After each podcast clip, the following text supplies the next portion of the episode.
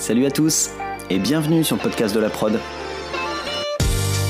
Je suis Jean-Baptiste Lalo, producteur, et dans chaque épisode, je vous propose de rencontrer des actrices et des acteurs du monde de la production, dans les domaines de la pub, du clip, de la fiction et des autres formats vidéo. On parle de leur parcours, de leur métier et de la production. J'espère que ça vous plaira. Bonne écoute avant de commencer, je voudrais vous parler de mon premier sponsor qui s'appelle Movie Motion. Moi, quand j'ai commencé la prod, j'ai été impressionné de voir à quel point c'était compliqué d'employer les gens sur le côté administratif. Les intermittents, ils doivent t'envoyer leurs infos, tu remplis des fichiers Excel, tu envoies ça à un expert comptable, tu dois saisir les choses plusieurs fois, il y a des erreurs, tu dois vérifier les bulletins de salaire un par un, etc. Tu fais des allers-retours et ça te prend énormément de temps. Et ensuite, j'ai découvert Movie Motion, avec lequel tu te connectes avec un intermittent et tu as déjà toutes les infos qui sont pré-remplies tu signes un contrat en trois clics, tu fais des déclarations en un clic et, derrière tout est juste, il n'y a pas d'erreur. Donc en fait, tu n'as rien à vérifier. Tu peux complètement enlever ça de ta charge mentale et c'est vraiment top. Donc franchement, moi j'ai adoré quand j'ai commencé à utiliser le service. Je crois que c'était il y a 5-6 ans déjà maintenant. Et c'est intéressant pour tous les types de prod parce que si tu es dans une grosse prod, bah, c'est intéressant parce que tu as du volume, donc tu peux vraiment optimiser les choses. Et d'ailleurs, il y a plusieurs sociétés que j'ai reçues ici qui utilisent la plateforme, hein, comme euh, Eddy, Burr, Sixteen, Lapac, Quad. Et si tu as une petite prod, genre tu es tout seul dans ta prod, et bah c'est aussi hyper intéressant parce que c'est toi qui fais tout. Donc en fait, euh, si tu peux enlever ça, ça, te libère vraiment du temps pour faire des choses plus intéressantes. Si vous venez de la part du podcast, il y a trois mois gratuits sur l'abonnement, donc vous pouvez essayer facilement et voir si ça vous plaît. Et arrêtez quand vous voulez si ça vous plaît pas, évidemment. Donc rendez-vous sur movinmotion.com, M-O-V-I-N-M-O-T-I-O-N.com.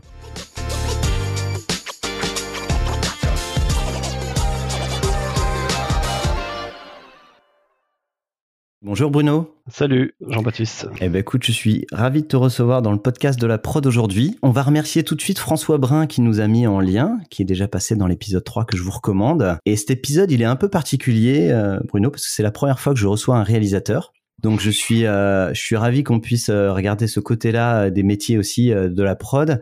Et j'ai, j'ai bien envie de discuter avec toi, bah, évidemment, de, de tout ce que tu as fait et ta vision des choses, mais aussi d'avoir le point de vue d'un réalisateur par rapport à la production par rapport aux productions, par rapport à, comment, comment on gère sa carrière en, tant que réalisateur par rapport, par rapport aux productions. Voilà, ça te va comme programme? Ça me va très bien, oui. de toute façon, la production est forcément, euh, est clairement et profondément liée au métier de réalisateur, évidemment. Donc, euh, il y a forcément des choses à dire si j'ai bien compris, tu es chez Quad. Tu as toujours été chez Quad? Alors, j'ai quasiment, oui, toujours été chez Quad depuis le début, depuis le tout début même, à l'époque où Quad, euh, c'est Nicolas Duval que j'avais rencontré à l'époque. Et, euh, on avait, euh, eu un très bon contact. Et puis, il m'a reçu dans ce qui était à l'époque les bureaux de Quad. C'est un tout petit appartement. Il y avait quasiment aucun réalisateur euh, vraiment à l'époque euh, dans le roster. C'était, on n'appelait pas ça comme ça à l'époque. Euh, ouais. C'était, il avait juste signé et fait un court métrage avec Rémi Belvaux et que j'adorais par ailleurs parce que j'avais adoré son film. C'est arrivé près de chez vous et et quand j'ai vu voilà qu'il travaillait avec Rémi, j'ai pas hésité une seconde. Pourtant, Quad était loin de d'être la production qu'elle est devenue, mais c'est vrai que ça s'est fait sur un coup, comme beaucoup de choses avec moi d'ailleurs, sur sur une rencontre et des qualités humaines avant tout. D'accord. Et t'avais quel âge quand c'est arrivé ça? Je devais avoir 25, 20, 26 ans, ouais, à peu, près, ouais, Et tu es, tu étais, euh, t'avais, avais déjà euh, pas mal bossé quand t'es arrivé avec eux ou Alors, c'était tout début pour toi? C'était, alors c'était un faux début parce qu'en fait moi j'avais, euh, Bon, j'ai fait les beaux-arts, euh, euh, j'ai fait les beaux-arts à Toulouse, et, euh, et, dans le cadre de, de du, du, diplôme de, de, cinquième année, moi j'avais créé un, euh, j'avais créé euh, un, un, magazine vidéo, d'art, un magazine d'art vidéo, parce qu'à l'époque il n'y avait pas d'internet, et la diffusion de, de tout ce qui était un peu underground, fait avec des images filmiques, n'existait absolument pas. Il n'y avait aucun moyen de diffusion, à part peut-être quelques galeries encore euh, la télé, n'en parlons même pas, évidemment. Et j'avais rencontré à cette, à cette époque, alors moi je réalisais des choses, des courts-métrages moi-même, euh, avec un peu des bouts de ficelle, avec euh, du 16 mm, en mélangeant l'animation, avec les premières images. J'avais un, un, un, ordinateur Amiga qui travaillait en 16 couleurs et qui quand même me permettait de faire des bidouilles et tout. Donc mmh. je, en bricolant pas mal, j'avais fait donc tout l'habillage et, et, des programmes pour ce, ce, ce, magazine vidéo qui s'appelait Bruit d'odeur. Et j'avais travaillé avec des gens comme Marc Caro, euh, Marc Caro qui a travaillé avec Jean-Pierre Jeunet après pour pour Delicatessen et que et la Cité des Enfants Perdus. J'avais travaillé, travaillé avec à l'époque des gens qui s'appelaient les Musulmans Fumants, qui était un groupe d'artistes euh, plasticiens, peintres totalement allumés. Il y avait des gens comme Orlan aussi, enfin des artistes contemporains. Enfin c'était un mélange de de, de, toutes sortes de, gens qui faisaient des vidéos intéressantes mais qu'on ne voyait nulle part évidemment. Donc voilà, donc j'avais créé l'idée de, ce magazine et, euh, et, en fait ce magazine euh, pour des raisons euh, vu que j'étais quand même étudiant euh, quel que soit la, son côté très excitant euh, n'a pas vraiment trouvé de financement à l'arrivée. Donc je me suis retrouvé avec un super super bande démo de entre guillemets mon savoir-faire. Mais mmh. pas vraiment le, le, projet n'a pas abouti. Mais ça m'a permis de me faire repérer par à l'époque quelques chaînes de télé comme euh, anciennement Arte, la 7, qui était euh, dont le directeur artistique euh, était Philippe Truffaut. ça m'a permis de travailler pour des émissions culturelles, faire les habillages. Donc en fait, en sortant directement des Beaux Arts, j'ai eu ce travail de direction artistique dans l'image et le fait de travailler pour l'habillage de chaîne, euh, surtout dans le domaine de la culture et de, l'art, ça m'a aussi permis de développer une approche comme ça très très pictural, très expérimental et, et, de me faire une bande tout simplement. Euh, voilà et puis de pas. Euh, et donc j'ai fait ça pendant deux ans euh, et puis je suis monté à Paris parce que ça j'étais encore basé à Toulouse à ce moment-là. Je suis monté à Paris comme euh, et euh, avec l'idée assez euh, j'étais assez, en tout cas, j'étais très, euh, j'avais très très envie de travailler dans la publicité. À l'époque, la publicité c'était assez excitant vu de, vu de l'extérieur en tout cas, et il y avait des, réalisateurs moi qui m'inspiraient beaucoup et et qui m'ont inspiré euh, à cette époque-là où je me disais dans la publicité on peut faire des choses quand même assez étonnantes. Il y avait des gens comme Jean-Paul Goud, des gens comme Mondino, donc qui, étaient en plein en plein au firmament de leur carrière, mais moi que je regardais vraiment comme des exemples de de, personnes euh, et de créateurs visuels qui arrivaient à faire des choses euh, dans un contexte de commande. Et ça, j'ai trouvé ça intéressant. Donc je me suis dit, tiens, moi, je vais travailler aussi dans la publicité. Et je suis monté donc à Paris. Et, euh, et quand tu es monté comme ça, avais, tu, tu montais pour un job en particulier ou tu t'es bah, dit, je, je, me suis dit, je, me suis dit, je vais rentrer dans une agence. j'étais assez un peu, j'étais plein d'espoir et un peu naïf parce que je me suis dit, bon, bah, normalement, dans deux mois, ça devrait être bon. Et puis évidemment, bah, j'ai fait le tour des agences avec, avec mon book. Et euh, alors, ça n'a pas fonctionné tout de suite. J'ai mis 3-4 euh, mois quand même euh, à faire le tour d'à peu près toutes les agences. Mais chaque fois, il y avait l'agence de pub ou l'agence de pub. non, non, là, là, je remonte vraiment à. Mais c'est vrai que le, fait d'avoir fait pas mal de, de films euh, déjà, de, de courts métrages, de films moi-même, et même j'avais fait pas mal de fausses campagnes moi-même où je faisais la photo, je faisais euh, mm. la, la, mise en page, je m'occupais vraiment de la conception, etc. Donc j'avais un dossier qui était quand même très finalisé, qui n'était pas celui classique d'un étudiant des beaux arts. Mm. Et euh, il faut savoir que dans une agence, euh, déjà il y a un parcours. Le parcours du combattant, il commence par un stage et, et déjà on a de la chance qui peut durer euh, plusieurs plusieurs semaines voire plusieurs mois évidemment, et éventuellement un emploi euh, un, un, un, emploi de, de, de, en tant que créatif junior. Et, et le grand graal c'est d'avoir un emploi un CDD évidemment comme comme comme assistant mais évidemment moi j'étais enfin, voilà j'avais toute mon toute, toute mon énergie et euh, mais euh, pas beaucoup de contacts sur euh, sur Paris d'ailleurs. Mais c'est vrai que le fait d'avoir un dossier comme ça qui, qui qui avait pas mal d'impact et qui percutait, ben du coup les, les gens qui me recevaient m'envoyaient tout de suite ah bah, va voir un tel, va voir va voir tel directeur de création de ma part, etc. Donc j'ai quand même pu pendant deux trois mois faire euh, faire pas mal de pas mal de rencontres mais euh, mmh. je me suis tout je suis arrivé en septembre à Paris et, euh, et je alors après chose assez incroyable je me retrouve à je me retrouve donc la, la veille de repartir chez dans ma famille pour les fêtes de Noël. Donc c'était la période de Noël. Euh, et là, j'avoue que le, moral était un peu en berne parce qu'effectivement, beaucoup de belles rencontres, beaucoup de ceci, beaucoup de cela, mais absolument aucune aucune euh, proposition de, de travail. Ouais, c'est bien ça. Euh, et donc effectivement, là, on se dit merde, c'était pas aussi simple. Euh, je savais que ça serait pas simple, mais à ce point-là, bon, je me suis dit voilà, donc là, et puis on imagine les fêtes de famille avec tout le monde qui dit alors Paris et tout, et puis bah le, vraiment, vraiment le, le, moral totalement en berne. Et, euh, et, euh, et là, il se passe un truc, et là, c'est quand même un jour exceptionnel parce que il se passe un truc, c'est que le téléphone sonne, alors que je suis en train de faire finir ma valise. Et là, euh, j'entends, à l'époque, c'était l'agence Alice, qui, qui n'existe plus. Qui était une agence de pub très réputée dans la, la, direction artistique d'ailleurs, mais une agence qui faisait qui faisait des choses très très bien, qui était une vraie référence en termes de direction artistique à l'époque. une agence réputée assez dure. Et puis la, la, directrice de création que, que j'avais rencontrée m'appelle et elle me dit, Bruno, Aveillante, etc. Je sais pas si vous vous rappelez, on s'est vu euh, il y a deux mois, euh, votre dossier m'a bien plu. Écoutez, euh, j'ai peut-être quelque chose pour vous. si vous êtes libre toujours le 3 janvier, vous pouvez démarrer. Bon, alors là, évidemment, je passe d'un état de, moins 150 euh, étages à une espèce d'explosion de joie. Évidemment, j'ai du mal même à, à, cacher ma joie, forcément. J'ai dit, hyper content. Donc la journée, c'est clair. Ah non, mais c'est fantastique. Et euh, je raccroche. Je, alors là, je commence à siffloter. Je termine ma valise. Le, téléphone ressonne. Tiens, je dis, alors là, c'est bizarre. En plus, je connais pas, parce que c'est pas encore beaucoup de monde, donc je recevais pas beaucoup d'appels à l'époque. Donc le téléphone ressonne. Et là, j'entends, euh, ah, là, c'est TBWA qui m'appelle. Alors là, je me dis quoi? Et là, je commence à même avoir une, certaine appréhension. Oui, et donc, oui, donc je sais pas si vous vous rappelez la même histoire. Donc, si vous êtes, nous, on peut vous proposer un truc à partir du 3 euh, du 3 janvier. C'est pas possible. Non.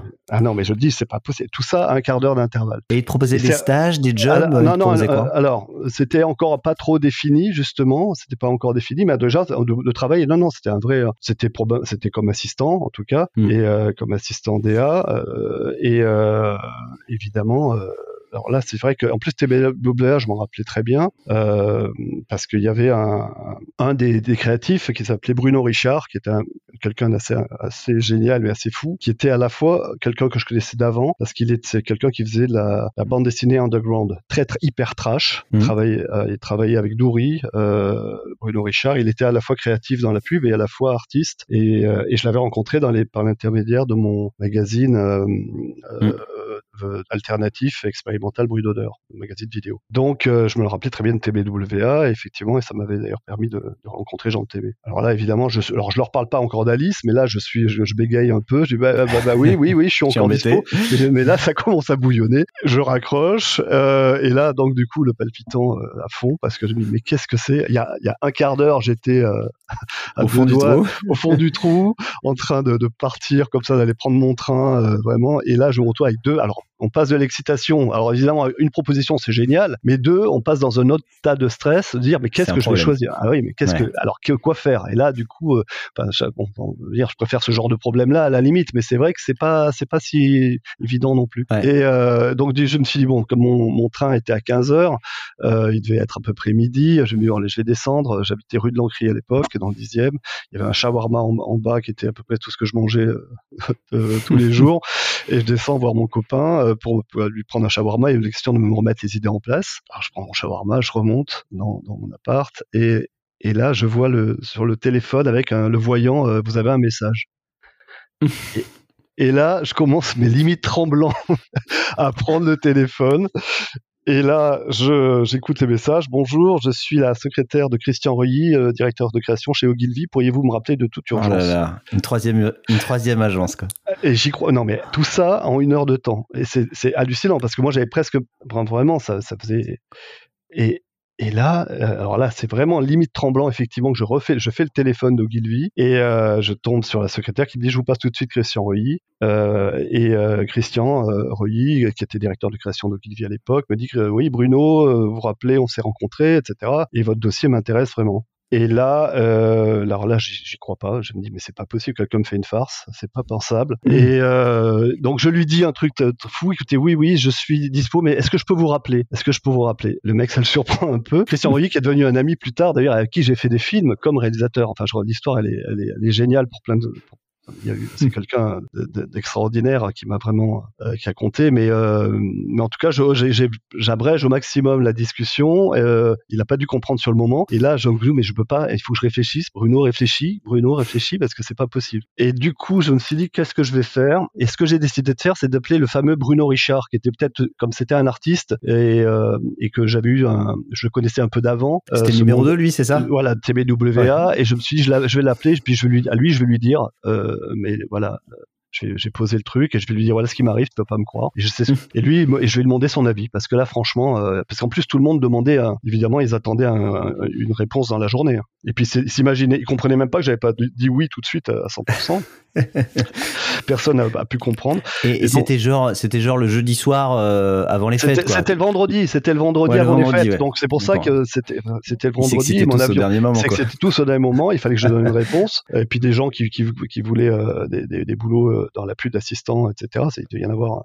Enfin, ils m'auraient pas attendu deux semaines que je prenne mon temps pour réfléchir. Hein. C'est pas du tout ça. Donc, donc là, évidemment, je, je rappelle, je rappelle Bruno Richard et je lui dis bon, Bruno, voilà, Franco, voilà ce qui se passe. Tu vas pas me croire. C'est le genre de truc qui n'arrive jamais. Je sais bien, mais je te jure c'est exactement ce qui vient de se passer. Ce matin, j'avais le, moral à zéro parce que j'avais aucun contact, aucun retour. Et en une heure de temps, je me retrouve avec trois propositions d'agence. Ah, c'est pas possible. Je te jure. Donc, il y a, y a celle que tu connais, la tienne, évidemment. Mais, euh, euh, bon, mais écoute, là, je suis pas, je te jure, je sais pas quoi faire. Et je suis passé d'un état de déprime absolu parce que j'ai pas de boulot à un autre, deuxième état de déprime parce que je sais pas quoi choisir. Puis t'as peur de faire le mauvais choix, de vexer des gens. Et... Eh, bien sûr, voilà. Et donc, euh, il me dit, bon, écoute, assieds-toi, tranquille, et tu me dis, euh, c'est quoi les agences? Alors, je lui dis, écoute, les agences, voilà, c'est, euh, bon, il y a TB, il y a toi, évidemment, il y a Alice, et il y a Ogilvy. Alors, il réfléchit, écoute, il me dit, bon, moi, je vais te dire tout de suite ce que je pense là, comme ça. Alice, super agence de DA, mais tu vas être leur esclave. Euh, ils vont te faire faire des maquettes jusqu'à 2 heures du mat tous les soirs. En plus, à l'époque, les, gens travaillaient très peu sur Mac. Ils faisaient leurs maquettes avec des lettres A7 et tout. Il fallait voir, il fallait montrer euh, pour chaque maquette des déclinaisons en grossissant le logo de 10%, 20%, 50% et fabriquer ces. Hmm. Donc les assistants servaient à ça. En fait, c'était des et c'était vraiment. Il me dit, tu seras, tu vas être un esclave. TB, nous, moi, je sais ce que je peux te proposer. J'adorerais que tu viennes chez nous, mais nous, en ce moment, vu les, vu, euh, tu vas surtout faire ce qu'on appelle la presse pro. Tu vois, la presse professionnelle. Donc c'est, c'est pas des annonces de tracteur, mais pas loin. Enfin, tu vois, c'est des hmm. trucs plus pour des. Mais, c'est une façon de te faire la main. Et puis, de toute façon, euh, et euh, et appel. Euh, mais par contre, je sais que Ogilvy, c'est l'agence qui monte en ce moment. Ils, ils ont rentré Perrier notamment. Ils ont et et surtout, ils ont le, un, budget de télévision et c'est la seule agence qui a un budget télé.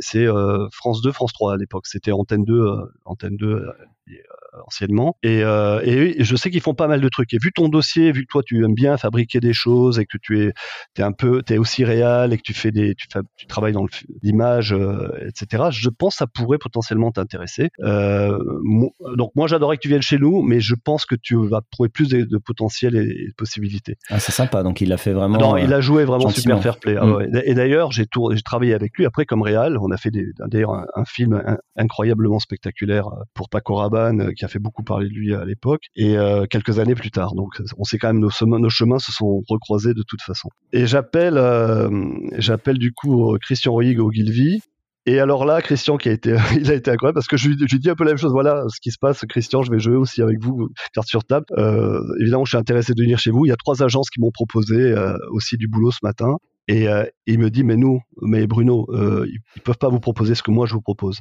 J'ai à dire, bah, vous, moi je vous prends comme directeur artistique directement. Alors là, je suis resté sans voix, c'est-à-dire sans, sans rien, sans. J'ai dit quoi? Je vous engage avec un CDD comme directeur artistique directement. Et vous allez travailler sur euh, effectivement le, France 2, mais on a aussi de, euh, il me répète ce que dit Bruno Richard. Il y a aussi Perrier qui vient de rentrer. Vous allez travailler sur Perrier avec moi aussi, etc. Et alors oh là, effectivement, tu devais être comme un fou. Bah là, oui. Là, dit oui cette fois. Là, là, j'ai même pas posé la question. J'ai dit oui, oui, oui, oui, oui, oui, oui, évidemment, euh, bien entendu, et euh, évidemment parce que ça, ça, ça, je suis pas sûr dans les annales. J'ai rarement rencontré même des créatifs à qui c'est arrivé de se faire engager directement en sortant d'une école d'art, directement comme directeur artistique, et surtout que c'est le chemin, c'est vraiment la, croix et la bannière dans, les agences, et ça l'est, ça l'est devenu encore plus. Et euh, aujourd'hui, c'est vrai que y a, voilà, donc, voilà, donc comment je suis rentré gagné... Euh, ouais, t'as gagné beaucoup de temps euh, parce que aussi, euh, donc t'avais un, un bon book. Hein, j'ai, Absolument. Si, le téléphone a sonné trois fois, c'était pas pour rien. Mais mais aussi parce que tu t'es accroché à la à l'agence qui euh, qui était montante aussi, qui qui le bon choix d'agence quoi. Absolument, ouais. C'est ça. C'est ça, et, et c'est vrai que alors quand tu me demandais comment je suis rentré, euh, je suis passé réalisateur, euh, donc après je, je vais raconter rapidement. Euh, alors effectivement, j'ai brûlé beaucoup d'étapes, euh, ça m'a économisé euh, euh, ça, quelques années, peut-être même probablement d'assistanat, etc. Mmh. Ça m'a un peu desservi aussi, il faut le dire, faut avoir l'honnêteté de le dire, parce que je je connaissais pas du tout le, le monde des agences. Moi, j'étais vraiment. En plus, moi, je suis rentré au Beaux Arts même pas pour faire de la communication, je suis rentré pour faire de la, de la peinture. Je voulais et ce que j'ai continué à faire maintenant, je fais je, fais de l'art, je suis également artiste plasticien. J'ai continué à, à, travailler pour moi, à faire pas mal de travaux personnels. Aujourd'hui, je fais beaucoup par la photo. Euh, mmh. J'ai malheureusement pas le temps de, de, plus le temps de peindre, euh, mais euh, mais on retrouve dans mon travail euh, photographique, cette approche toujours très picturale, très très plasticienne. Et, et c'est vrai que moi j'étais vraiment dans cette voilà, dans diplôme d'art, etc. Donc le monde des agences, la politique des agences, surtout la politique d'ailleurs, on devrait dire, euh, je l'ignorais et donc je suis arrivé là-dedans effectivement avec c'était une opportunité incroyable. Euh, j'ai brûlé les étapes, oui, mais à la fois j'ai été fragilisé sur plein de trucs où je me suis, je savais pas comment fonctionnaient vraiment les agences et je me suis retrouvé avec des conflits, notamment avec d'autres parce qu'il y y a ce qu'on appelle en, des compétitions internes euh, euh, mm. dans, dans, dans, les agences. Et parfois, il faut savoir euh, jouer un peu profil bas parce qu'on ne sait pas compte, si on tombe contre des seniors ou si on tombe contre un autre directeur de création, ce que j'ai absolument jamais fait dans ma vie. Mm. Et, et, ça m'a valu quelques quelques bras de fer un peu un peu un peu compliqués. Alors que si tu avais commencé par la la, la, ah, bah, petite, la, petite, porte, ça aurait été plus. Voilà, j'aurais pu mm. observer, comprendre comment ça se passe, etc. Donc là, je me suis retrouvé en première ligne sur des compétitions et tout que j'ai gagné et, et, parfois même à mon euh, et ça m'a plutôt desservi parce que politiquement après en interne c'était très difficile, plus difficile. que, mais par contre parce que tu les gagnais alors qu'en fait t'aurais dû les perdre, tu veux dire? J'aurais dû être faire des compromis, écouter un peu ce qu'on me disait. Euh, mm. en fait, c'est terrible. Hein. Moi, je suis, j'ai beaucoup d'amis créatifs et je, je, quand je vois, quand moi je, je, reçois un board, je dis toujours bravo les gars d'avoir euh, réussi à aboutir cette idée et d'avoir fait en sorte que qu'on que vous arriviez aujourd'hui en proposant avec une proposition aussi intéressante parce que je connais les arcanes maintenant et je sais comment le chemin est difficile déjà en interne pour arriver à vendre son idée, après la vendre au client, euh, après accepter des compromissions parce qu'il y a des commerciaux qui vont vouloir dire ceci. C'est un c'est un travail et quand au bout du bout au bout au bout les, les, les créatifs ou le team créatif arrive avec son sa, sa campagne print ou son ou son storyboard pour un film, euh, c'est vraiment un exploit et, je, et moi je suis toujours très respectueux de ça parce que je l'ai connu, je l'ai vu mm. de l'intérieur et ça m'a beaucoup aussi servi. Euh, ça m'a servi euh, à comprendre vraiment le, fonctionnement d'une agence, mais ça m'a servi après même savoir quelle pouvait être la plus-value d'un réalisateur, euh, comment je pouvais m'accaparer d'une idée et la, et la et la faire grandir et la parce que je, je sais un peu ce qui se passe avant et donc voilà donc c'était un peu le et, et, et le, le, trajet dans le train le vendredi soir avant les fêtes, du coup, ça s'est plutôt bien passé? Ah ben là, c'était... Euh, non, j'avais pas les moyens de me payer du champagne à l'époque, mais, mais franchement, euh, c'était tout comme, parce que non, non, j'ai vécu euh, des vacances de Noël sur un petit nuage, parce que... Ouais, euh, pas besoin d'affronter les, les, regards ah, familiaux. Bah non, non, non, en plus, tout le monde a pensé, du coup, quand j'ai annoncé ça, que c'était normal, du coup. Ils sont ah, oui. tout le monde, ah bah oui, d'accord.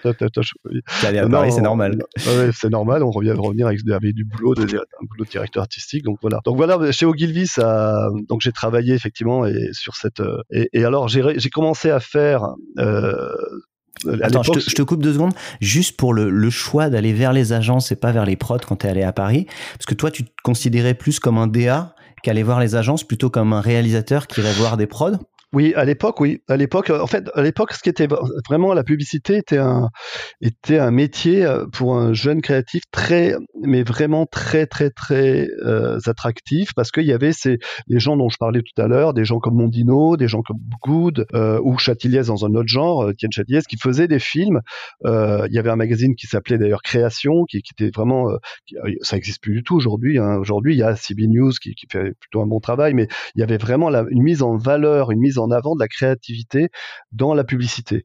Et, mmh. euh, et, et, la publicité, en plus, était extrêmement créative. Enfin, il y avait des campagnes, euh, euh, des campagnes anglaises qui étaient à tomber par terre. Il y avait, on voyait les films de Ridley Scott aussi. On voyait, euh, mmh. on, enfin, franchement, c'était un, ça donnait vraiment envie. En, tout cas, ça donnait vraiment. On se disait bon, vraiment, on peut s'exprimer dans dans, dans, dans, dans, dans ce métier. en tant que créatif dans les agences. En, en, tant que créatif dans les agences, oui, tout ouais, à fait. Euh, alors en fait, alors que effectivement, j'avais quand même déjà cette double casquette de vouloir réaliser. Mais pour moi, je me suis dit, je vais commencer dans les agences et, mmh. et après on verra. Et on verra, on verra. Et c'est vrai que du coup, le choix de, de, s'est révélé complètement euh, judicieux parce que ils m'ont, ils m'ont, au lieu de me mettre littéralement sur des budgets purement publicitaires, j'en ai, ai, fait quelques-uns, bien sûr. Euh, j'ai aussi et ça m'a permis surtout de réaliser sur sur le, budget de la télévision qu'ils avaient, qui était France 2. Ça m'a permis de réaliser des génériques. Alors il y avait déjà ce qu'on appelle, c'était le début du, du, sponsoring à la télé, où on voyait par exemple les les, les, les, Jeux Olympiques avec sponsorisés par Roland Garros, etc. Mais moi, ce que j'ai fait, c'est que j'ai tourné le truc un peu d'une manière différente. C'est que j'ai proposé de faire des vrais génériques. C'était au lieu d'avoir juste un petit logo animé qui vient comme on a. D'ailleurs, c'est complètement retombé d'ailleurs euh, aujourd'hui la, qualité du sponsoring, je trouve. Mais moi, ce que j'ai proposé tout de suite, c'était euh, de, mettre la barre tout de suite beaucoup plus haut euh, et petit à petit. mon premier tournage, ça avait été pour ce qui s'appelait, ça s'appelait une émission tous les dimanches soirs. Il y avait un polar et ça s'appelait Le policier du dimanche soir. Et j'avais tourné un vrai, un vrai, comme un extrait de, de polar, de film noir en 35 mm, etc. J'ai tourné, le, j'ai fait le générique de Roland Garros à l'époque avec un vrai storyboard qui durait une minute, etc. Et dedans, il y avait les sponsors que sont Perrier et Peugeot intégrés, mais de manière très créative. Mmh. J'ai fait le, générique des Jeux des Olympiques d'Atlanta, des Jeux, etc. Et ça, c'est c'était une sorte de fiction, fiction sponsorisée. C'est ça. C'était au lieu d'avoir juste un petit logo qui se balade de, de 5 secondes. par exemple, cette émission vous est présentée par machin. Euh, J'essayais chaque fois d'amener une plus-value créative et narrative en, créant vraiment un vrai générique, un vrai générique euh, avec des moyens. Des, parfois c'est de l'animation, parfois c'était euh, c'était souvent du tournage. Et c'est comme ça que je me suis fait en fait petit à petit une bande euh, de réalisation. Et, et c'est comme ça que, tu réalisais ces spots-là. C'est moi qui l'ai réalisé. Bah oui, parce qu'en fait, pour des raisons aussi de, bah, au départ de budget, on n'avait pas les moyens d'appeler. Euh, on faisait tout nous-mêmes dans l'agence. On faisait, euh, on faisait euh, tout nous-mêmes dans l'agence. On faisait même parfois la prod. Et c'était vraiment des, on faisait ça avec des bouts de ficelle. Mais le, le, principe qui est, qui est, resté toujours le même hein, chez moi, c'est que quel que soit l'argent qu'on vous donne, il faut que ce que vous fassiez, le film que vous fassiez, ait l'air d'en avoir coûté dix fois plus. Ça, ça a mmh. toujours été pour moi. Et donc là, ça, ça vraiment, ça avait tout son sens parce qu'on avait très peu de moyens, mais on arrivait quand même à tourner. À, en, parfois c'était en, vidéo, parfois c'était en 35 et, parfois, et, ou, en 16 mm, et on arrivait vraiment à faire des choses euh, et, j'ai vraiment essayé de pousser le plus loin possible à chaque fois l'exercice mm. pour sortir juste du sponsoring et de l'habillage télé classique et, proposer quelque chose de, plus qualitatif. Voilà, donc et ça, cette, cette, cette euh, première expérience du coup chez, chez Ogilvy, euh, elle a duré combien de temps et tu, tu, tu ça a comment tu as évolué pendant cette période?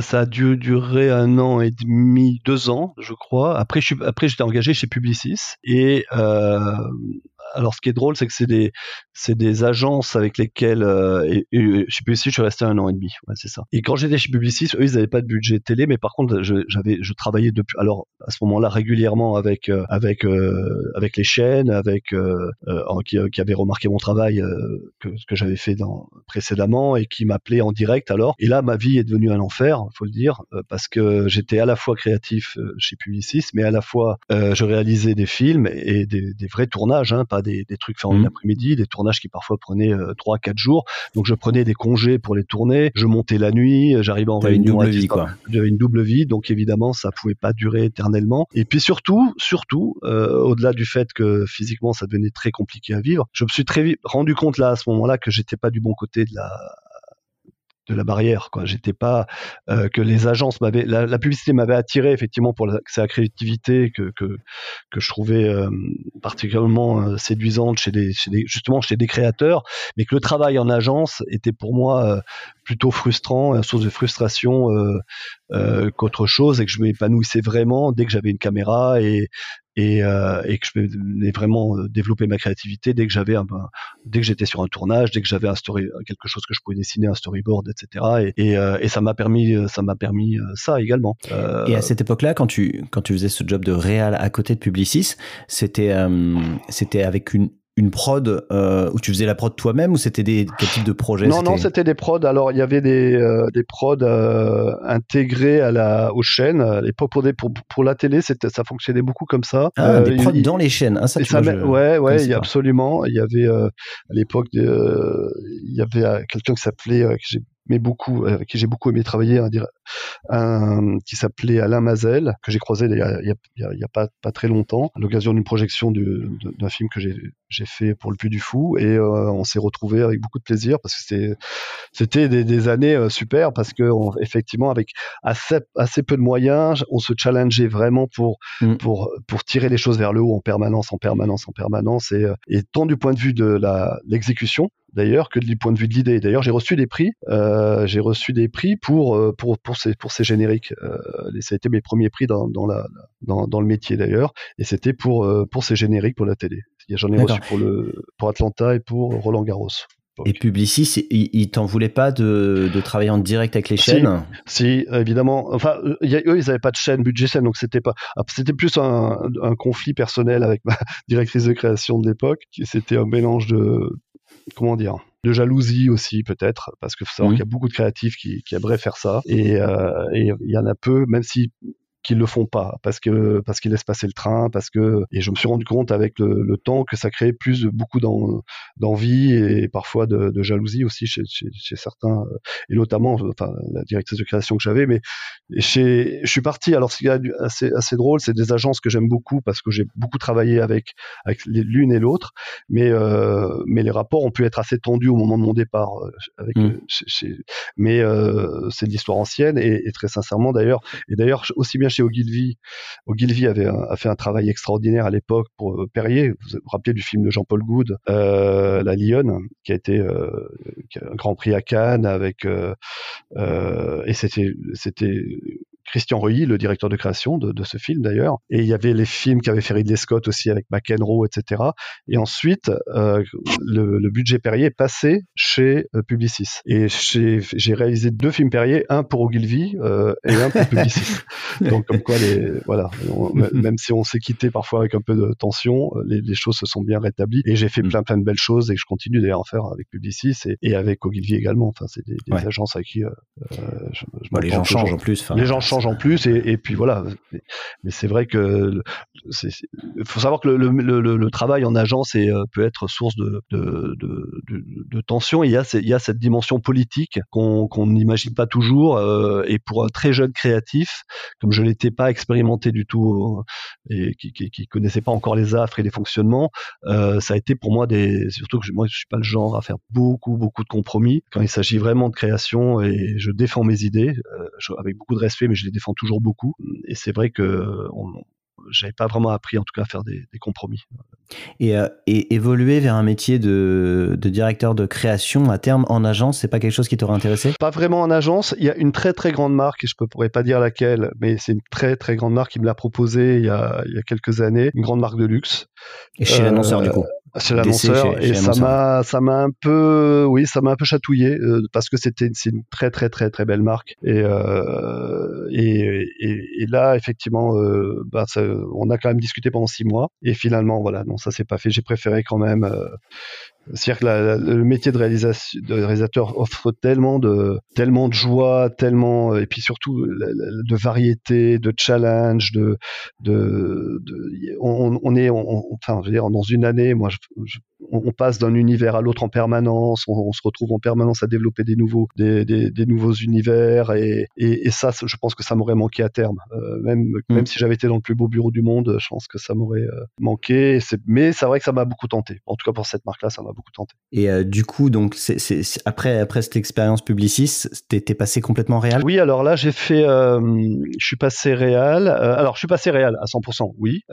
j'ai travaillé, j'ai eu tout de suite d'ailleurs une demande pour un petit film. j'ai, fait, j'ai fait un film pour les musées à l'époque, très sympa, qui s'est fait remarquer. Et, et j'ai une, une société, une, alors, qui s'appelait à l'époque La Fourmi, qui m'a proposé de travailler. Et en fait, c'est parti assez vite. Euh, on a fait un film qui a eu... Euh, j'ai fait quelques films avec eux. Euh, j'ai fait quelques films avec eux, notamment un film qui à l'époque avait fait parler de lui parce qu'on montrait, euh, c'était pour un style hobby euh, feutre, un stylo feutre, euh, dont le sujet était, il n'y a pas que les, voilà, si on si on enlève le logo des, c'était une marque qui n'était pas très connue, donc mais, qui était soi-disant avec un, le stylo était de super qualité. Il disait voilà, les marques ne font pas tout. Et en fait, on avait filmé dans dans Paris des, des, des, des grandes devantures de magasins, des, des, des, très belles voitures, par exemple une Mercedes qui passait. on était devant une enseigne et on, et on avait scratché, mais vraiment scratché comme on scratch la pellicule,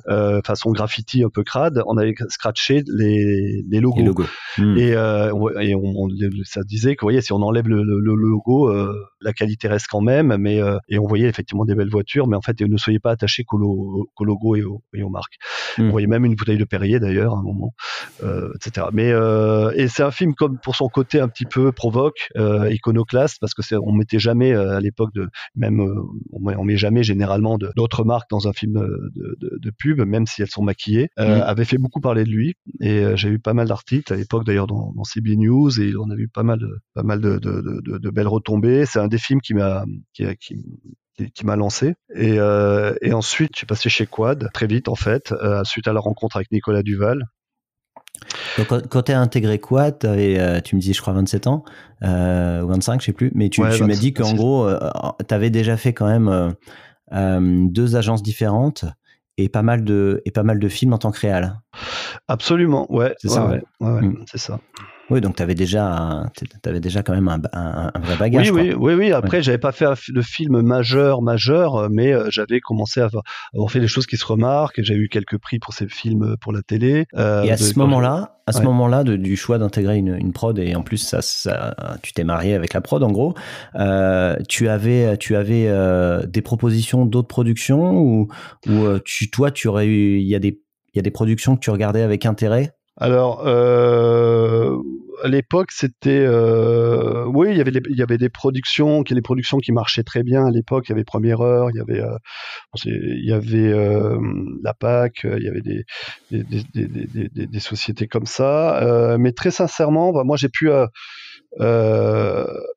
je me méfie un peu honnêtement du monde de la production, pour être très sincère. Euh, euh, j'ai eu d'ailleurs une expérience avec un producteur qui voulait me faire signer un truc, euh, mais un peu comme dans comme dans dans une scène mais vraiment De, cinéma avec, avec, des clauses microscopiques euh, euh, et qui voulait me les faire signer très vite ce contrat d'ailleurs. Signé avec le sang. Ah, mais vraiment c'était ça. Non non mais viens allez vite allez maintenant on va allez on va au resto on va fêter ça allez signe signe mais c'est rien c'est des clauses classiques. Je dis mais c'est quoi cette clause?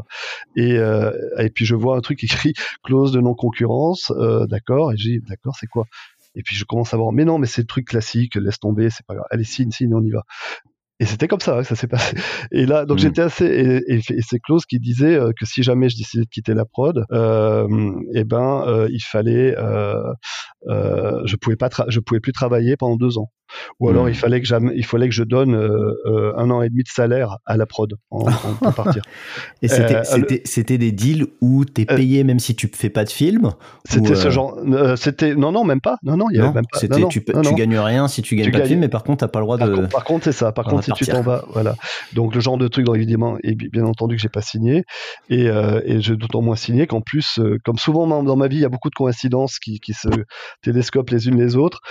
Comme par hasard le lendemain lendemain matin, euh, parce qu'évidemment, on s'est fâché très fort avec ce producteur, ce fameux producteur. Le lendemain matin, j'ai rencontré Nicolas Duval. Hmm. Euh, comme ça, et, et qui m'a dit tiens qu'est-ce que tu deviens, etc. Patati. Euh, ben, on s'était croisé à l'époque où j'étais créatif, lui avait comment démarrer un peu sa, sa, sa, boîte, et puis et puis j'ai dit euh, et puis voilà, on s'est rencontrés, on s'est revus là à ce moment-là, et il m'a fait venir dans ce qui était Quad à l'époque, un petit appartement, hmm. et, euh, et, évidemment qu'avec Nicolas Duval, les choses sont pas du tout passées comme ça, parce que c'est un, un, un, type en or, euh, et, et j'ai toujours choisi les choses dans ma vie, quelle qu'elle soit, toujours en fonction de mes euh, des, et François Brun, ça a été ça a été pareil. Euh, François que, j'ai rencontré euh, très peu de temps après, c'est toujours en fonction de la, la qualité des gens et, et de l'humanité que ces gens exprimaient. Euh, et ça a toujours été pour moi, les, et pour constituer mes équipes, ça a toujours été, été la même chose également. Hmm. Donc évidemment, voilà pourquoi je suis resté tout le temps avec Quad. Et effectivement, après, j'ai eu beaucoup de propositions euh, de beaucoup de sociétés, euh, aussi bien d'ailleurs en France qu'aux États-Unis, qu'en Angleterre. Euh, je suis toujours resté fidèle à Quad, euh, quoi qu'il arrive, pour les raisons que j'ai évoquées.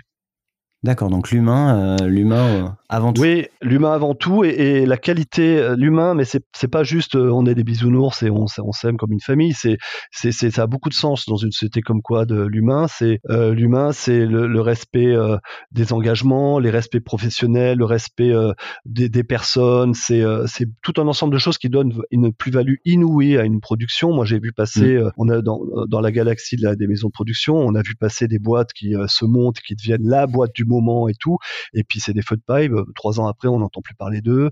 Mm. Euh, Quad ne s'est jamais positionné sur le l'ultra euh, branchaga. Euh, ça n'a jamais été la, la, boîte la plus pointue tendance et tout. Mais par contre, ça a toujours été une, une, une, une société qui sort des choses exceptionnelles au fil des années et surtout quand on regarde sur euh, presque 30 ans d'existence, euh, combien 25 ans d'existence, euh, il y en a peu qui sont encore là quoi et euh, avec une c'est le tel niveau de, de, qualité et de et de et de respect international et de développement parce que Quad s'est développé comme vous le savez mm. dans plein de domaines avec beaucoup de succès et dans le cinéma j'en parle même pas et etc donc mais toujours basé sur ces valeurs sur ces valeurs humaines qui sont absolument essentielles et qui pour moi sont euh, voilà, c'est effectivement c'est une condition un peu sine qua non pour m'engager avec des gens. Donc j'ai été approché par des producteurs euh, et par des maisons de production et, et ça l'a jamais fait parce que j'aurais toujours dit que très très clairement voilà euh, non j'ai pas de raison de partir de d'une maison où moi je me sens très très bien et quoi quoi que vous me proposiez. et, et alors pendant ça, ça c'est une question qu'on peut plus se poser si à un moment on, fait un peu moins de films ou euh, où on a l'impression de tourner en rond ou des choses comme ça. Euh, toi, t'as pas eu de moment comme ça dans ta carrière euh, où, justement tu ça, a pu stagner ou, redescendre? Écoute, non, j'ai pas, j'ai pas, non, j'ai pas eu de moment où ça a stagné. où tu l'as perçu comme ça, je veux dire? Non, pas non, pas vraiment. Euh, alors le, seul, la, seule chose, c'est que ce que j'ai toujours fait, j'ai toujours fait, mais c'est pas d'une façon, euh, j'ai pas envie, c'est pas de manière calculée. Euh, j'ai toujours fait en sorte aussi de, m'intéresser à beaucoup de choses et essayer de faire des choses très différentes. Déjà en termes de cœur de, cœur de métier, d'activité, comme je disais tout à l'heure, je suis photographe aussi, je suis aussi artiste plasticien, donc je fais beaucoup de livres. J'ai eu 12 livres publiés jusqu'à aujourd'hui. Euh, je travaille sur deux, deux, livres à venir. Ok. Et donc du coup, donc tout ça, euh, plein d'activités différentes qui te qui, qui t'occupent euh, qui t'occupent bien. est-ce que est-ce que, est-ce que tu, tu, peux, on peut revenir sur ce moment où justement tu, tu rencontres quoi et ça démarre? Euh, bien sûr. C'est qu'est-ce qui s'est passé dans, dans les premières années? Est-ce que tout de suite vous avez fait des films? Oui, alors on a, ça c'est, ça assez ça a assez bien démarré. Euh, ça a assez bien démarré. On a travaillé plutôt sur des, petits films, mais euh, euh, on a fait un.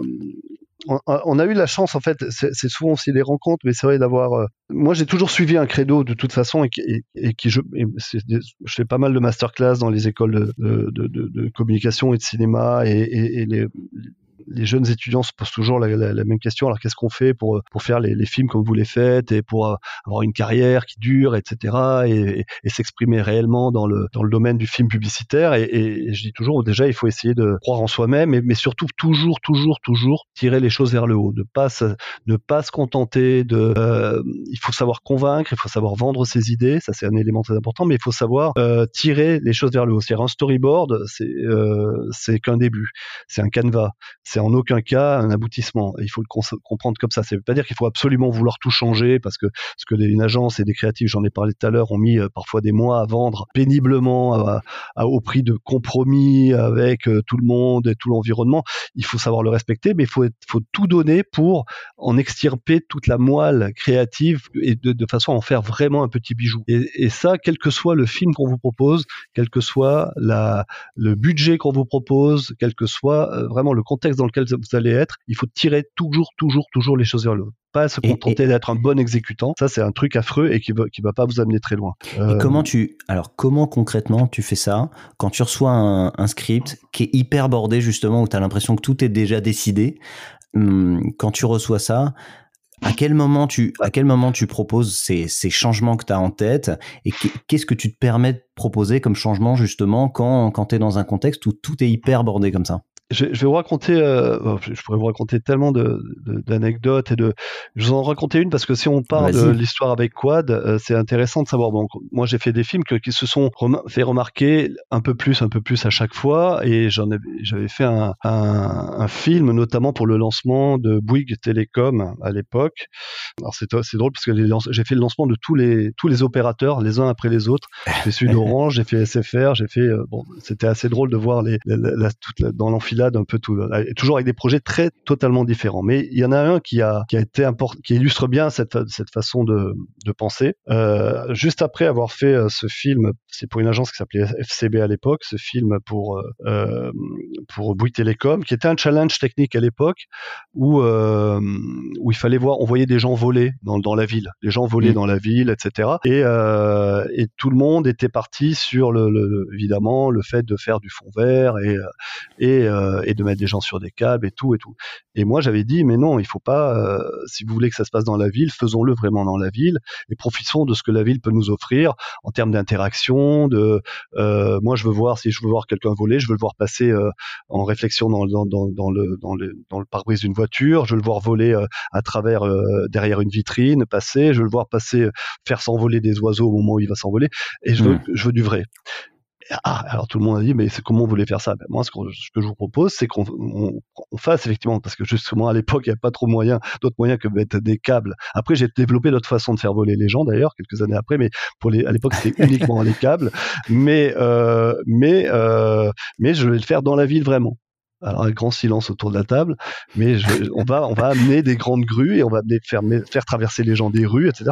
C'est complètement barjot, mais ça c'est tellement barjot que ça a quand même beaucoup plus euh, justement par d'autres toutes les propositions qui allaient toujours dans le même sens de fond vert. Moi j'ai dit on va faire les choses en vrai et euh, et ça a bluffé un peu. Euh, le film était était assez joli en plus, c'était assez beau, il a eu beaucoup d'impact et, et, mais surtout ça a bluffé en termes de d'audace et de, de production, ça a bluffé l'équipe créative et notamment, euh, à l'époque, euh, je vais lui rendre hommage euh, par quelqu'un qui s'appelait Patrick Powells. à l'époque, c'était qui était dans, qui dans le groupe Publicis, qui était donc le, TV producer et qui était à la fois TV producer chez FCB et TV producer chez Publicis et qui en voyant le, le, Barnum et la réussite que ça devenait quand même parce qu'au départ ben, ça aurait été un fiasco évidemment que ben, la chose serait arrêtée là mais il, il, me, il me prend à part à la fin du tournage avec moi et mon producteur et il me dit voyez j'ai un truc à vous proposer les gars.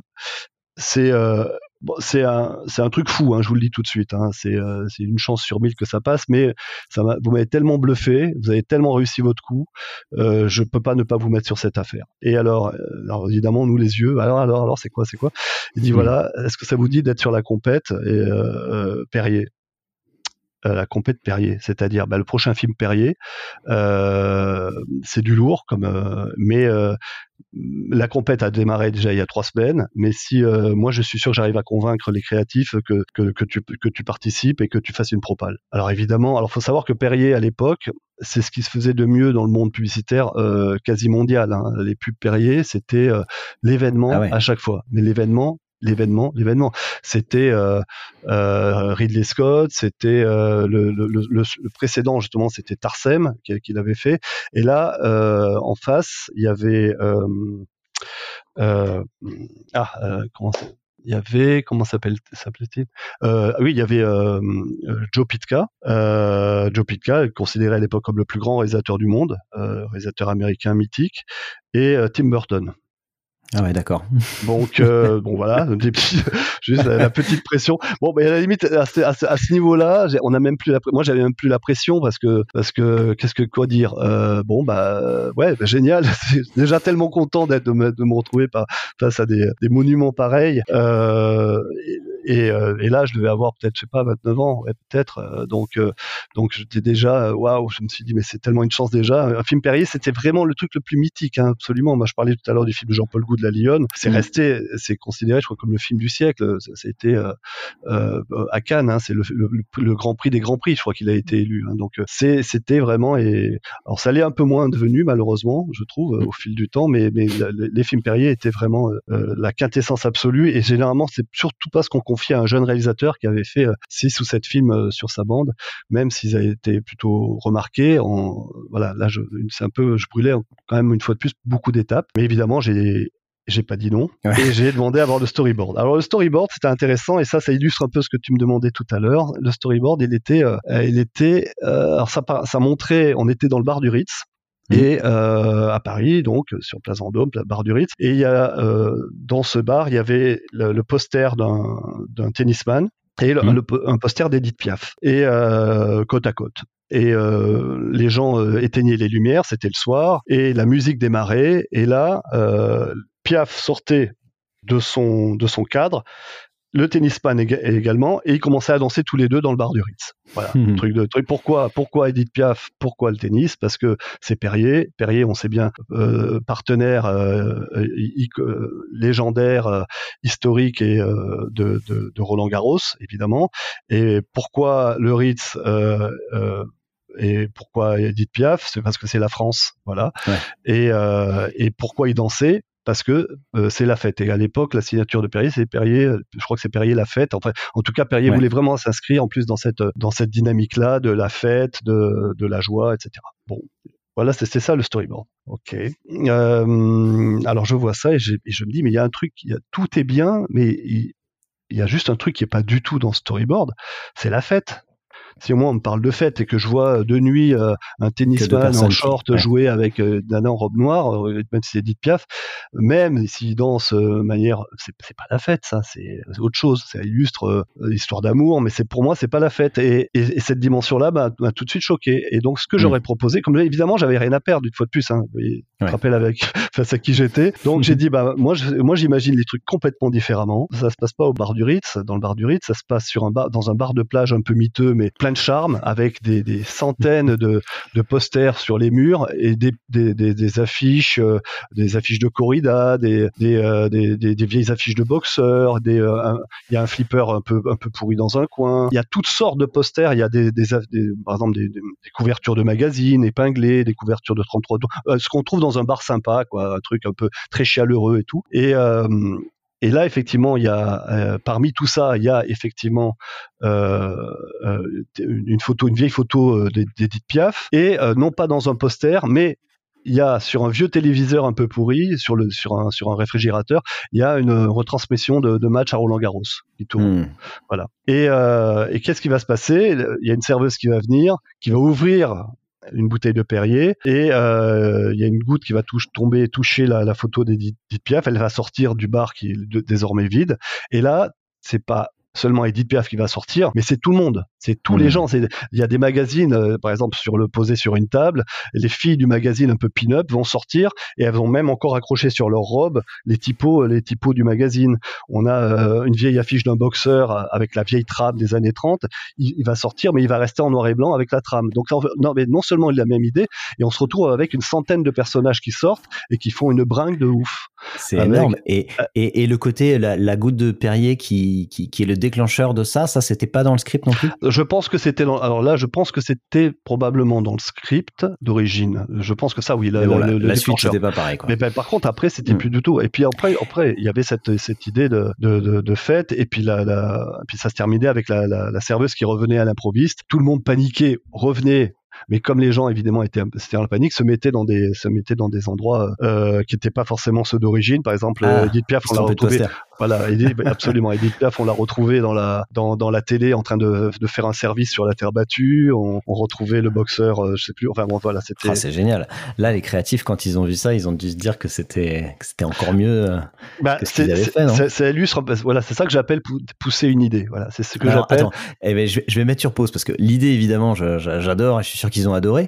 Mais dans un moment comme ça, évidemment, euh, ce que tu proposes coûte euh, peut-être deux à trois fois plus cher. Euh, comment ça marche? Est-ce que c'est un moment où le budget peut encore changer? Est-ce que c'est un Non, mais je pense que alors là-dessus, d'abord, d'abord c'était les films Perrier, donc c'est les films les plus chers qu'on pouvait avoir à l'époque. Au-delà de ça, quand on appelle Tim Burton et qu'on appelle Joe Pitka, on, est dans une catégorie de budget d'office qui est de toute façon très haute. L'argent serait parti ailleurs, mais évidemment, alors c'est un budget, c'est un film qui a été difficile hein, en termes de production, je cache pas. Hein. C'était mm. très dur euh, parce qu'on a poussé tous les curseurs et que c'était aussi bien d'ailleurs pour moi à titre personnel que pour Quad, c'était aussi une façon de rentrer vraiment dans la cour des grands, euh, parce que des films comme ça, c'était des films qui touchaient l'international tout de suite.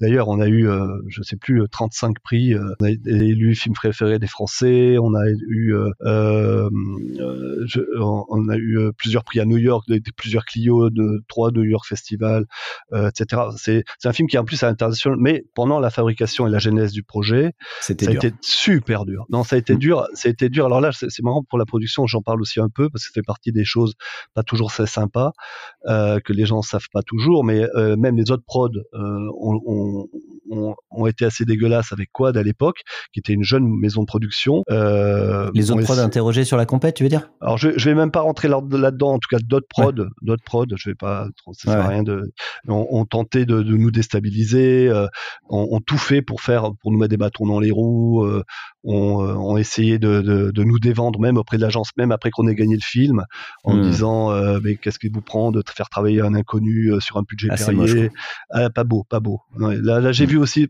pour une des raisons pour laquelle je suis surtout jamais parti de chez Quad, quel que soit les ce qu'on pouvait me proposer, euh, c'est ça aussi. C'est quand j'ai vu aussi les, le sale côté de, de ce métier et, euh, mmh.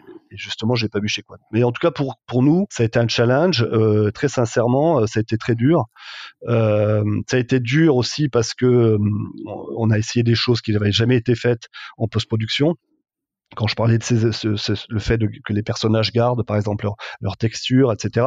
Euh, quand on le raconte comme ça en réunion, en pré-pro, bah, tout le monde dit ah, génial, génial. Et puis après, quand il faut le faire, bah, bah, voilà. Surtout que c'est, on n'était pas, euh, et c'était il, il, y a 20 ans, quoi. Hein, faut, faut, être, faut en être conscient. Donc, euh, et on n'avait pas les moyens encore d'aujourd'hui en termes de post-production.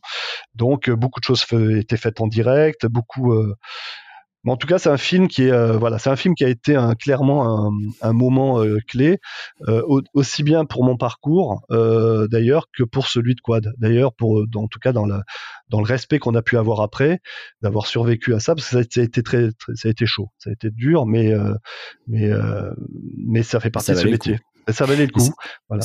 C'est un bel exemple en tout cas de ce que tu peux faire d'un script en tant que réal euh, sur un truc qui a l'air quand même déjà bien décidé. Tu aurais pu te dire, euh, voilà, c'est une grosse compète, il y a des gros, il y a des gros réals en face.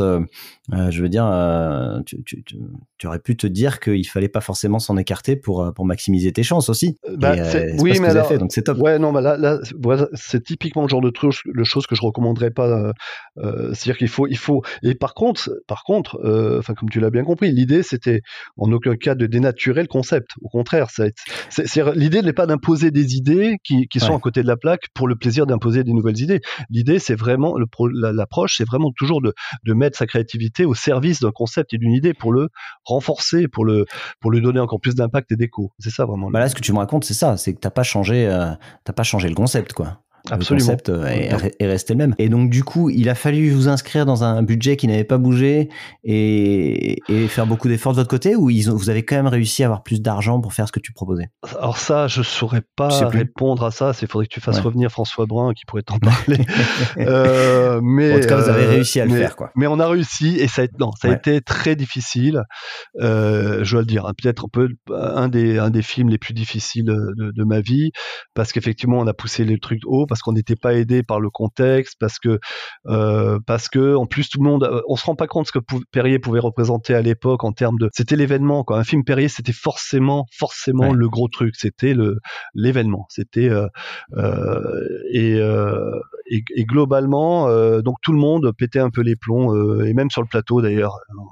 J'ai eu j'ai eu des, des, des, gens qui, qui, qui, qui, pensaient qu'on était enfin la, la déco a explosé parce que parce que tout le monde se mettait une grosse pression aussi par rapport au fait que c'était un, un film Perrier qu'il fallait qu'on fait forcément dans l'exceptionnel euh, et, ça a été euh, ça a été euh, mais voilà ça, en tout cas on a on a survécu surviving surviving Perrier. Le film s'appelait La Foule et c'était un c'était un sacré trop bien. sacrée aventure Ok. Et donc du coup, quand vous avez fait ça, ça, ça vous a fait repérer aussi bien toi que Quad? Alors, euh, surtout à l'international, ouais. Alors, alors ça a été un, euh, oui, alors ça a été un très bon, euh, très bonne rampe de lancement parce que c'est vrai que bah, parce que tout le monde a vite été au courant. D'abord, une fois de plus un film Perrier, je veux dire, c'était euh, le, précédent, c'était Tarsem, avant c'était Ridley Scott, etc. Donc c'était chaque fois des, des réalisateurs euh, non seulement internationaux, mais c'était des énormes stars qui faisaient des films ouais. Donc d'avoir euh, le young French director Bruno Aveillant que personne connaît qui fait le film Perrier, en plus un film qui s'est beaucoup fait remarquer, qui a gagné beaucoup de prix. Euh, là, j'avoue que ça, évidemment que ça, ça, ça, a amené beaucoup de lumière et ça a permis notamment de commencer à travailler aux États-Unis. Et, euh, et, là, ça a été une nouvelle belle aventure qui a commencé euh, parce que là, j'ai fait, j'ai reçu des, euh, j'ai reçu des projets notamment. Alors, il y, a bien des choses que qu'on se dit quand on est réalisateur qu'on va jamais faire euh, et que moi j'ai jamais voulu faire. Par exemple, on se dit a priori faire des shampoings, faire de faire de la lessive. Enfin, c'est pas le même genre de. J'ai rien. Je vais pas être. Voilà, en tout cas, il y, en a qui le font très bien, mais c'est pas ce à quoi je me destinais a priori. C'est pas le genre de, de, de film euh, qui, qui m'intéressait le, le, plus et de, de sujet qui m'intéressait. Et, et, les premiers euh, premier storyboard que je reçois des États-Unis, justement après ce film Perrier qui s'est beaucoup remarqué, euh, c'est Walter Thompson qui me les envoie. C'est quoi? C'est du shampoing. Alors, euh, donc euh, mon, mon, rep de l'époque là-bas aux États-Unis euh, me dit, écoute, je vais t'envoyer, mais je sais que tu ne veux pas faire le shampoing, mais regarde-les quand même. Alors, j'avais même pas envie de les regarder. Finalement, je regarde. Il y avait trois films. Et là, je me rends compte qu'il y a quand même, alors un peu comme pour le Perrier, c'est la même histoire, c'est-à-dire que c'est un poil ringue au départ, franchement, faut le dire, sauf que mmh. chacun des trois films illustre un conte euh, est basé sur un conte, un conte de Grimm ou un conte euh, nordique ou euh, euh, et donc et dedans et, et alors ce, ce, shampoing qui était d'ailleurs pas un, un, shampoing très luxe du tout, hein, c'est un shampoing vraiment qu'on trouvait dans les, tous les supermarchés, qui s'appelait Thermasilk, euh, avait une comme particularité, c'est que sous l'effet de la chaleur du fer à repasser, les cheveux de, prenaient du volume et de la brillance. On dit toujours qu'il faut pas normalement utiliser un sèche-cheveux pour les, parce que ça abîme les cheveux. Avec ce shampoing, je sais pas ce qu'ils mettaient dedans, et, visiblement, il y avait une formule qui faisait en sorte que les cheveux devenaient euh, beaucoup plus euh, brillants et prenaient du volume. Et donc tout était basé sur le feu. Et en voyant ça, je me suis dit, mais, poussons le bouchon vraiment plus loin. C'est-à-dire que la fille là qui marche avec une torche, non, bah, peut-être qu'on va la faire rencontrer un dragon au milieu de la forêt. Le dragon va lui souffler une flamme euh, dessus et que la fille va résister et puis que ses cheveux vont prendre. Voilà, c'est un peu le genre de truc. Et euh, et là, euh, j'ai fait, j'ai fait des propositions. Alors pareil, hein, et surtout les Américains qui sont quand même assez conservateurs, surtout pour ce genre de. de, de... C'est Unilever qui était derrière, donc c'est pas les gens qui sont les plus les plus rock'n'roll, alors qu'il était à l'époque du monde, hein, qui sont plutôt sur des sur des fonctionnements et euh, un petit peu un peu figés euh, dans ce genre de communication. Et donc euh, là, euh, j'ai fait des deux trois propositions pour ces trois films extrêmement euh, audacieuse où j'ai développé vraiment les univers. Il y avait par exemple une des, un des films, c'était euh, ça se passait entre Médusa avec, qui, avait ses, cheveux, c'est des serpents qui dansaient avec Vulcain, le dieu du feu. Il, il, dansait un, un, tango endiablé comme ça et sous l'effet de sous l'effet de la, les flammes de Vulcain, euh, euh, les, les, serpents se transformaient en cheveux noirs, etc. Bon. Donc c'est ça allait euh, et ça allait loin dans le épique. Absolument. Et, et, et, donc il y avait cette, ce, ce fameux dragon, euh, etc. Et on fait, euh, il y en avait un, c'était par exemple lanceur de couteau euh, dans un décor absolument incroyable, euh, très euh, très victorien. Ça se passe au fin 19e siècle et c'est une fête foraine à la fin de, la, fin du 19e et il y a un lanceur de couteau qui, qui, qui trempe ses couteaux dans l'essence et qui ses couteaux sont enflammés. Et il prend une fille dans le dans le parmi le public, il l'amène et il tire les couteaux autour d'elle et sous l'effet des flammes, les, les, cheveux de la fille commencent à et il y avait vachement de tension. C'est hyper cinématographique. Je vais vendre ces films Walter Thompson à, à, New York. Alors avec en plus une alors là, c'est ça, c'est les grands moments de ces réunions où il y a à peu près 35 personnes autour de la table, plus Toronto sur un écran, plus Londres sur un écran, plus euh, Mexico sur. Enfin, c'est c'est une scène de film comme on s'imagine. Mais si on le fait dans un film, on pense c'est une caricature, mais c'est ça. Et juste en face, au bout, au bout, au bout, au bout, au bout, un peu genre Macron-Poutine, quoi, au bout, mais bien avec une table encore plus longue, il y a euh, le, le, jeune euh, président de cette, le jeune directeur général de cette marque de shampoing, et qui était un, un, gallois de, de, de, mémoire. Et, et je fais ma démonstration. Et j'avais fait fabriquer carrément pour l'occasion des maquettes, mais des maquettes vraiment qu'on avait fait venir dans des boîtes spéciales. Et j'étais avec François Brun d'ailleurs. Des fois qu'on avait fait venir trois grandes boîtes que j'ouvrais à fur et à mesure de les présentations et je montrais le décor en direct, des maquettes du de chaque décor. Excellent. Et, avec les personnages, le dragon et tout ça. Avec tout, ouais, ouais, ouais, on avait tout modélisé, c'était incroyable. On fait plus des trucs comme ça, mais c'était tellement un challenge pour nous. C'était nos premiers films aux États-Unis, c'était effectivement des budgets quand même très confortables pour le coup, et et puis c'était vachement important de de faire des, des, des films aussi euh, de, de, montrer que ce qu'on dise, ce qu'on racontait, ils allaient le vivre. Et les Américains en plus ont cette capacité-là à s'enthousiasmer en plus pour euh, mm. tout ce qui est de l'ordre de l'entertainment. Alors j'avais préparé donc mes trois, mes, un peu comme sous dans des cloches dans un restaurant trois étoiles. Vous voyez qu'on vous amenait. Et il y avait mes trois boîtes. Alors tout le monde se regardait. Qu'est-ce que c'est que ces boîtes? Qu'est-ce que c'est que ces grandes boîtes? Ah oui. Et puis et à, fois, à chaque fois j'ouvrais une boîte, tac, et je montrais, je parlais du film et je, et je, et je parlais d'autres boîtes, etc. Et j'ouvrais l'autre boîte, etc. Donc ça, ça s'est fini avec des applaudissements. La présentation, c'était. Ah, on est loin du PowerPoint quand même. Hein.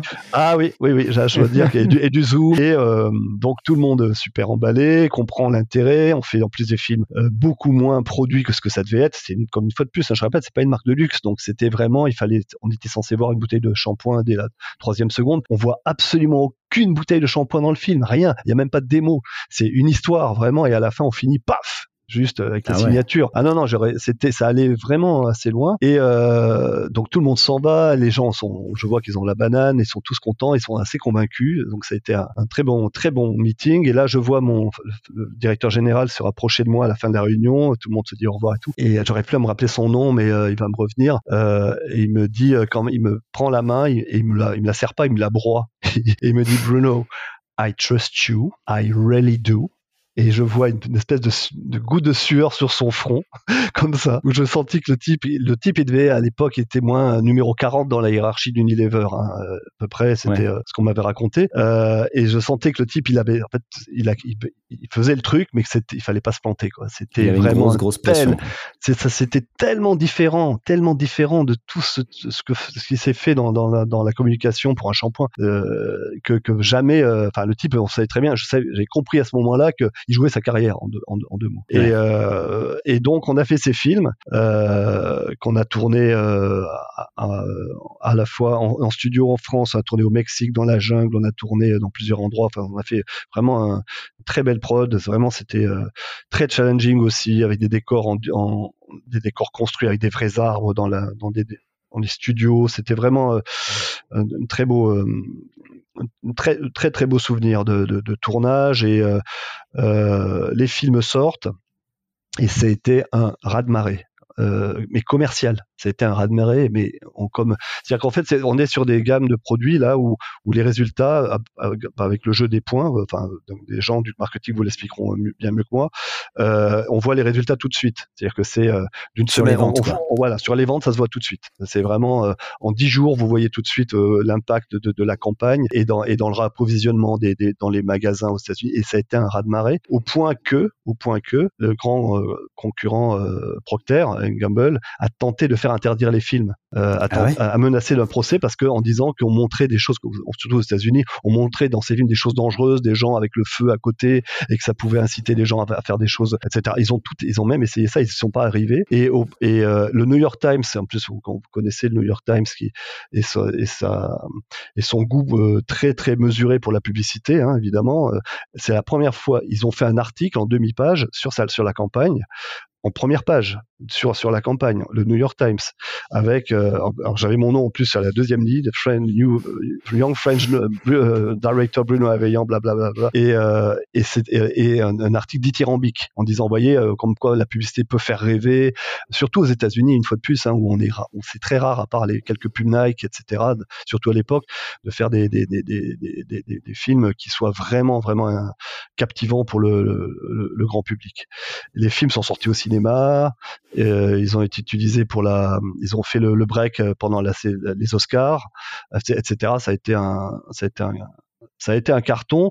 Et une fois de plus, pourquoi? C'est parce que je pense qu'il y a cette volonté derrière, et, là-dessus, une fois de plus, quoi de m'a suivi, euh, de qu'on pousse les choses loin, qu'on pousse les choses loin, qu'on une fois qu'on croit dans un projet, on y va et on, et on met, on fait ce qu'il faut pour pour pour aboutir. Et et on se contente pas de de, faire plan par plan le storyboard qui vous a été envoyé parce que là, ça aurait été pour le coup un coup d'épée dans l'eau, hein, ça c'est sûr.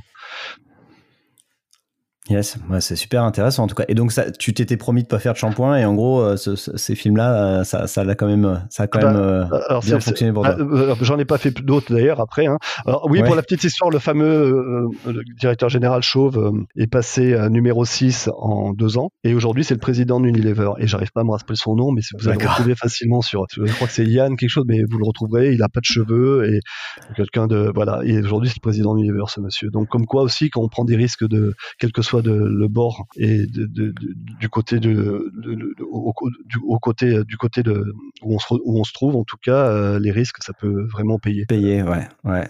Ah, c'est intéressant. Alors que si le si l'article du New York Times avait avait décrié ou si euh, je ne sais quoi, euh, enfin si ça avait été mal reçu. Alors je pense que euh, ouais, ça à la limite ça aurait été presque été ouais le New York Times d'abord si la, campagne avait été pas très intéressante d'abord ils en auraient pas parlé et si ça avait été vraiment une catastrophe ils auraient pu en parler mais en, mal parce qu'ils détestent la pub hein, le New York mm. Times c'est quand même et, et là pour qu'ils en parlent de manière effectivement dithyrambique mais ce qui a plus joué que que ça c'est surtout l'impact parce que n'oublions pas que c'est la, c'est, la publicité et qu'on est, et qu'on est, euh, et même, même si on élève très, voilà, même si on, élève le mm. niveau de création euh, le plus haut possible, la finalité c'est quand même de vendre. Euh, donc mm. c'est vrai que le, fait que les, les, ventes aient été aussi spectaculaires a aussi beaucoup contribué, bien sûr. Ça, le, donc je comprends que ce film, il était donc avec une, avec un client américain et que vous l'avez fait donc avec Quad. est-ce que le sujet de te faire représenter à l'étranger par d'autres prods ou quoi n'est pas présent, euh, est-ce que ça c'est un truc que tu as fait ou tu t'es posé la question? Absolument, non, non, ça je le fais. Enfin, je suis représenté aux États-Unis par Believe Media, qui, qui représente d'autres réalisateurs comme Flora euh, Sigismondi ou Zack Snyder, euh, qui est euh, qui euh, qui est un grand réalisateur hollywoodien, etc. Il y a des donc c'est un peu les gens avec qui je travaille aux États-Unis, mais et on travaille en, en, coopération avec entre Quad et Believe Media. Ouais. À l'étranger, surtout aux États-Unis, c'est mieux d'avoir ça, quelqu'un qui vous représente, euh, bien entendu.